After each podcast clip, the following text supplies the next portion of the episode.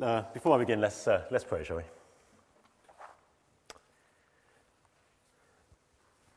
Lord God, once again we come to uh, hear your word preached, and once again we don't want to leave this place not having been changed by it and by your Holy Spirit speaking to us through it. Lord, uh, indeed, today we want to pray that you would give us new vision and a new, um, uh, new burdens and new visions uh, for our work for you uh, in the future. In the name of Jesus, Amen. Well, last week I ran out of time and, and I didn't finish uh, the uh, chapter one. So I'd just like to quickly uh, uh, finish off chapter one before we move on to chapter two, which Andy just read to us. Um, in many ways, this prayer at chapter one is the foundation of the whole book, so it's worth spending a bit more time on it. So, just to recap a little bit what I said last week, firstly, I said that Nehemiah's prayer was a prayer that weeps. So, in verse 4 of chapter 1, Nehemiah wept over the broken down walls and gates of Jerusalem, which had left the capital city and the temple of God defenseless and in disgrace. But he didn't weep just out of frustration and sadness. His weeping led to prayer and fasting. And as he was praying, he realized that he'd been living perhaps a comfortable life as cupbearer to the king Artaxerxes. But he had failed to serve the true king, the God of heaven, all this time. And as he prayed, his heart, his, not his heart, his heart was open to a new willingness to serve and to a new, uh, new obedience. This led him, secondly, to a prayer that worships, O Lord, God of heaven. Nehemiah begins in verse 5. He acknowledges God's character of faithfulness. He recalls the promises that God had made to his people in Scripture and calls on, good, on God to make good those promises. And his worship as all good worship should, led him not only to confess his own sin and the sin of his family, but to confess the sins of the whole people of God, to identify with all those sins. His confession leads him in turn to remember that God is a God who redeems, who saves us from slavery, the slavery of sin, and who forgives us. So that today we come on to the fact that Nehemiah's prayer in chapter 1 is a prayer that watches Look at verse 6. It says, Let your ear be attentive and your eyes open to hear the prayer your servant is praying before you day and night for your servants, the people of Israel. Notice that Nehemiah prays day and night. His prayer is 24 7. It's a prayer that keeps the watchers, if you like, the watchers of day, time, and night time. I don't think this means uh, literally he was praying all the time. After all, he still had a job to do. He was serving King um, Artaxerxes. But prayer was constantly in his thoughts and on his lips, even when he was going about his business. Ephesians 6, uh, verse 18 says, And pray in the Spirit on all occasions with all kinds of prayer and requests. With this in mind, be alert and always keep on praying for all the saints. And here, in this prayer is Nehemiah, alert, praying continually, day and night, for all the saints, or as he puts it, for all the people of Israel in Jerusalem. You see, he may be far away, but he works in prayer on their behalf. He intercedes for them. And this is where prayer really is work. Sometimes it's the hardest work of all that we're called to do. It takes a really special kind of mindset to make prayer that watches day and night, prays continually. In the 19th century, there's a, there was a man called George Muller who managed to house and educate over 23,000 children over time. In 1871, he was running five orphanages in the Bristol area, capable of housing over 2,000 and educating 2,000 children at any one time. And all of this was achieved in the 19th century without ever asking for any money or without ever going into debt. It said that one day he had all 2,000 children sat down for breakfast at the table, and he knew that he had no food to give them, absolutely no food. So he prayed, he gave thanks to God, he said grace, and at that moment there was a knock on the door, and a baker arrived with enough bread to give to all the children. The orphanages were run entirely by faith, and the organization is still going today. When asked how much time he spent in prayer, George Muller's reply was hours, hours every day. But I live in the spirit of prayer. I pray as I walk, and when I lie down, and when I rise. And the answers are always coming. You can tell that Nehemiah was like, was like that. Because when his opportunity came to speak to the king in chapter 2 and verse 4, the first thing he does is to continue that conversation he'd been having with, with God day and night as he kept his watches in prayer. He was asked by the king, What is it you want? And before replying, he, pray, he prays to heaven. It became completely natural to him. When the opportunity came, his reflex action was not to speak, but to pray. Now, I wonder what our reflex reaction would be when faced by a similar sudden opportunity or perhaps a sudden problem. Would we, like Nehemiah, jump straight to prayer? Are we kind of people who, who use the points of prayer in the green sheet or get the letters of the mission partners? Is prayer such an ingrained habit within us that day and night we pray, whatever we are doing? And when a need suddenly arises, we just continue that conversation with God? Or are we the type of people who just tend to uh, speak first and uh, rely on our own skills and organization? Speak first, pray later. You know, someone said, when we rely on organization, we get what organization can do. When we rely on education, we get what education can do. When we rely on eloquence, we get what eloquence can do, and so on. And nor am I disposed to undervalue any of these things in their proper place, he says. But when we rely on prayer, we get what God can do. Nehemiah's prayer was a prayer that watches. He was a great leader, he was a great organizer, but he wanted to get what God could do. Finally, for chapter 1, Nehemiah's prayer is a prayer that waits. Nehemiah had first heard about the state of the walls in Jerusalem in the month of Kislev. That's November or December of the year 445 BC. That's in verse 1 chapter 1. And his prayer from the outset, see verse 11, was Give your servant success today. Give your servant success today. You see, Nehemiah wanted things to happen. He wanted them to happen today, straight away. But that doesn't mean that he was impatient. It was not until the month of Nisan, March, four months after Kislev, that Nehemiah received his first opportunity to speak to the king about his city. And during those four months, nothing at all has happened in terms of the circumstances of the walls in Jerusalem. But during those four months, Nehemiah's heart had been changed completely. His was a prayer that changed his character. His was a prayer that waited until God had made him ready. Now, one reason he could do this was because his prayer included worship. His mind was fixed on God. And he knew that it wasn't down to him or even down to King Artaxerxes when his prayer should be answered. The king was the most powerful man in the world at that time. But before God, to Nehemiah, he was just a man. Have a look at verse 11. Nehemiah prays, Give your servant success today by granting him favor in the presence of this man. Not in the presence of King Artaxerxes, not in the presence of the most powerful man in the world, but in the presence of this man. It's a prayer that cuts the king down to size. You see, Nehemiah knew that God was in control.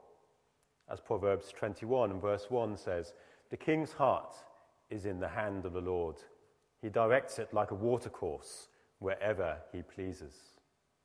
God would decide if and when the walls got rebuilt. He is in control of all things. Does our prayer wait on God? Or do we give up too early because we think the situation is too serious, too demanding, too demanding, or simply outside of His control? Who do we think will say yes or no to our plans? Is it the local authority or our employer? Is it the bank or the charity commission? Is it the rector or the church council? I tell you, if our concern is God's concern, then no man, no man, even King Artaxerxes, can stand in our way if we wait on God in prayer. So that was last week's sermon. This is this week's. Chapter 2. Where does the foundation of this prayer lead Nehemiah? Well, firstly, Nehemiah has a vision from God. In chapter 1 and verse 3, Nehemiah didn't have a vision. All he had was a burden. He had an awareness of a bad situation. He said, The walls of Jerusalem has broken down and its gates have been burned with fire. But after four months of prayer and fasting, Nehemiah had a vision. Look at chapter 2 and verse 4. If it pleases the Lord, pleases the king, and if your servant has found favor in his sight, let him send me to the city in Judah where my fathers are buried so that I can rebuild it. You see, there's Nehemiah's vision, put plainly and simply. When the king asks, What is it you want? Nehemiah's ready with an answer. But you see, I don't think he would have been ready four months earlier when he was still stuck in his comfortable lifestyle as cupbearer to the king, and Jerusalem was out of sight and out of mind. But now, after four months of prayer, God has planted that vision firmly in Nehemiah's heart. So, vision starts with a burden, it starts with a deep dissatisfaction with the way that things are. And then it develops with prayer into a clear view of how things could be. You may have heard the old King James Version of Proverbs 29, verse 18 where there is no vision, the people perish.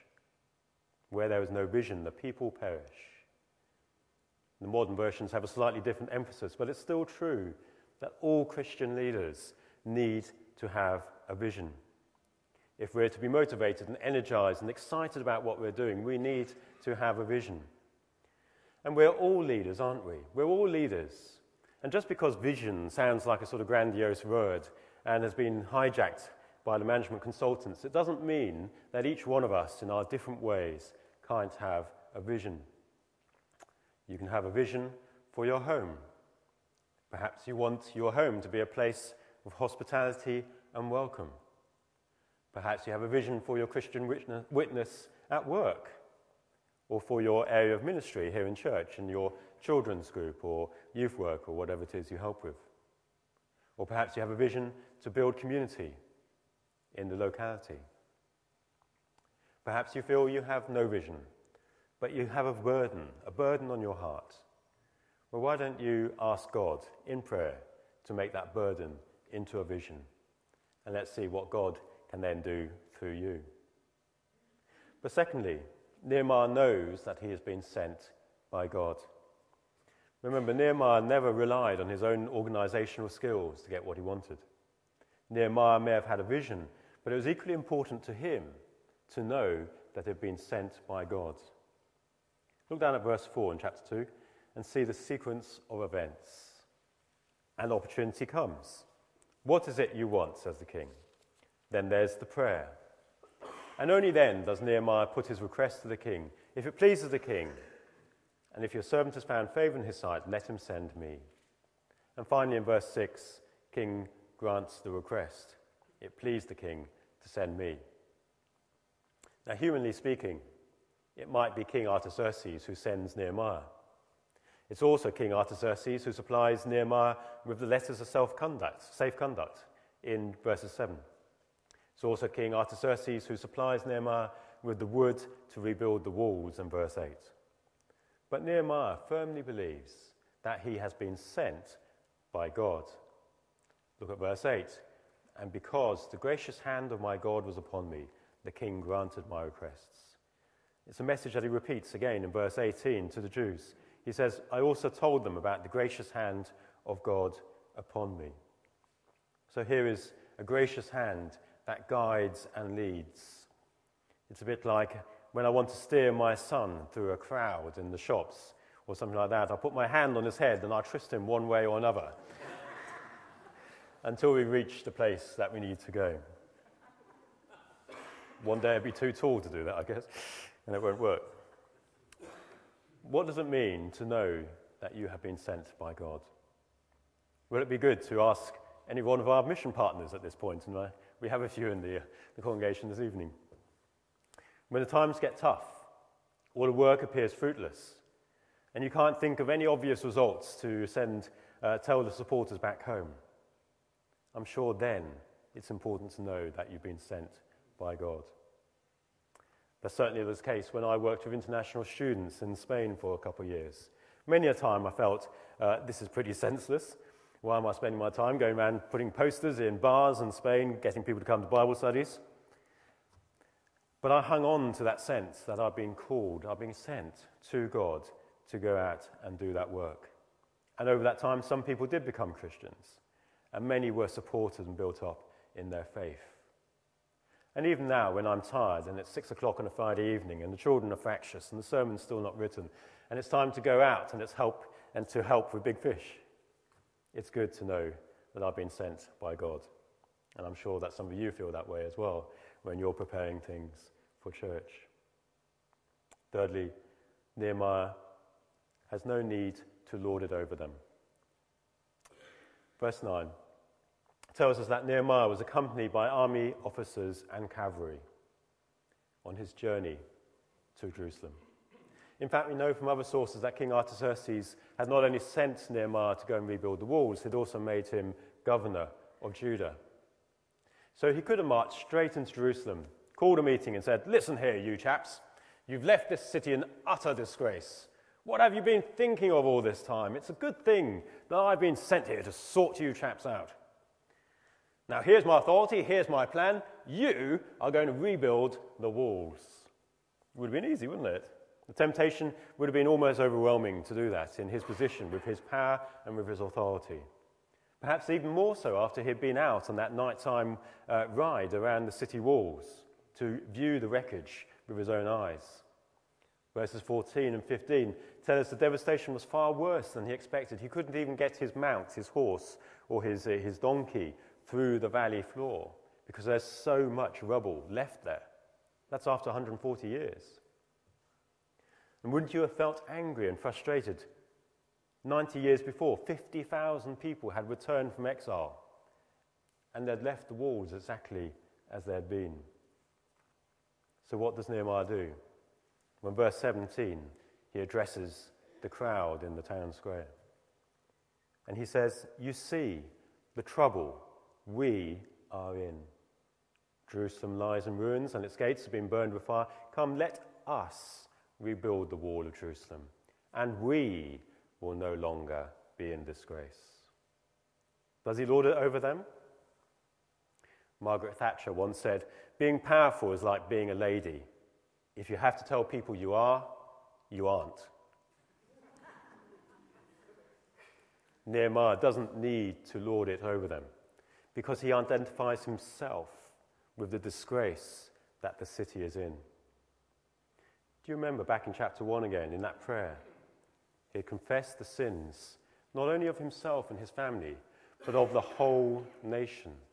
He spent four months or more identifying himself with their sins and with their situation. And that's why, when he arrives in Jerusalem, he can say, You see the trouble we are in. If we rebuild the walls, then we will no longer be in that disgrace. He feels their pain, he feels their disgrace. He puts the vision before them and assures them that God's hand is behind it. And they reply, Let us start rebuilding. And they begin the good work. Yes, they knew that Nehemiah was the king's representative. Yes, Nehemiah had power and authority. Nehemiah, tells them as such. He tells them what the king had said in verse 18. But as you read this book of Nehemiah, you get the impression that the majority were willing participants in the rebuilding of the walls. They were volunteers. You can't lord it over them. You can't say, do this or else. What they needed to know from Nehemiah was that he identified with their plights. He had a vision to get things done, and that the Lord's hand was upon them and they were happy to get on with it. Fourthly and finally, he could stand, withstand opposition. You know, a Christian, an individual Christian, or a church with no vision and no sense of being sent by God is never going to face any opposition. Satan doesn't mind people who never try to change anything. Satan doesn't mind us all meeting together and having a nice social club. In contrast, Nehemiah faced opposition straight away. Verse 19. But when Sanballat the Horonite, Tobiah the Ammonite official, and Geshem the Arab heard about it, they mocked and ridiculed us. What is this you are doing? They asked. Are you rebelling against the king? Note this Sanballat was the governor of Samaria. Sanballat and Tobiah and Geshem were all subjects of King Artaxerxes. They knew that the king had supported his work, Nehemiah's work. As Nehemiah traveled from Susa to Jerusalem, he would have passed through Samaria and had to give his letter of self-conduct, safe conduct to Sanballat or one of his representatives. They knew that King Artaxerxes had sent Nehemiah.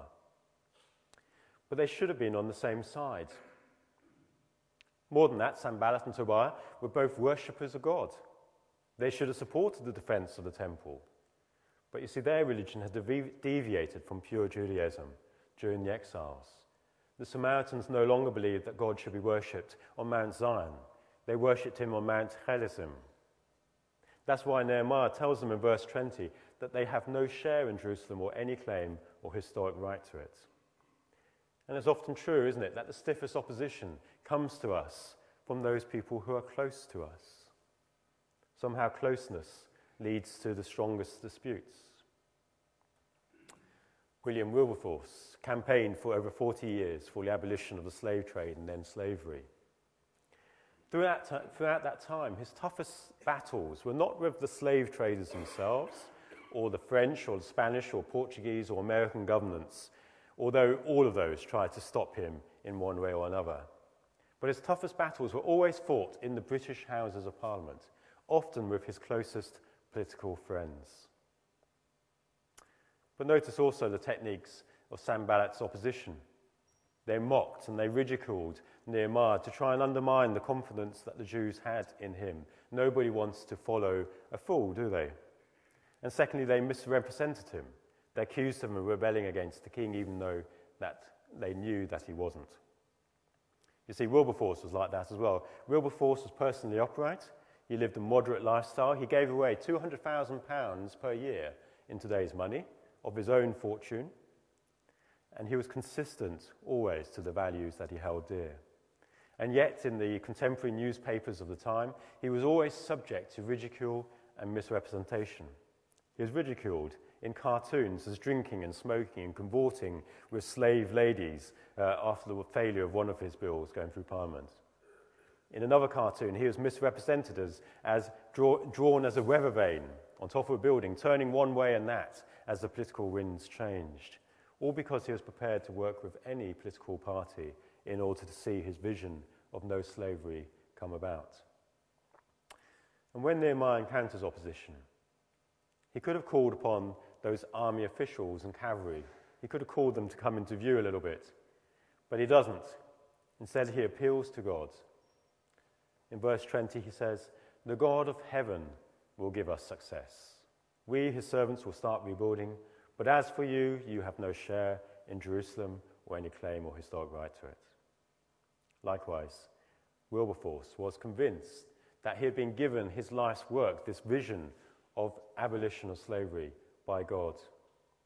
Over 45 years, he presented 12 bills to Parliament, and each one of them failed until 1833, when the 13th and final bill was passed just three days before Wilberforce died. When asked how he kept going in such circumstances, Wilberforce replied and said this. He said, Accustom yourself to look first to the dreadful consequences of failure then fix your eyes on the glorious prize which is before you. And when your strength begins to fail and your spirits are well nigh exhausted, let the animating view or vision rekindle your resolution and call forth in renewed vigour the fainting energies of your soul. Let's pray.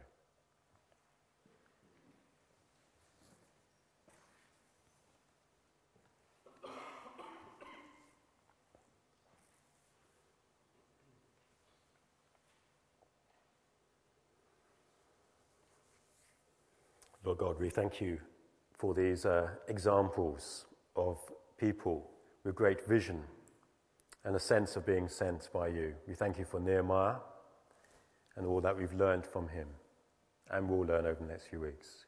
We thank you for William Wilberforce and the fact that he had a vision which he never gave up and he achieved his ends because your hand was upon his work. Lord, may we all have a vision in our daily lives, great visions, small visions, whatever it may be.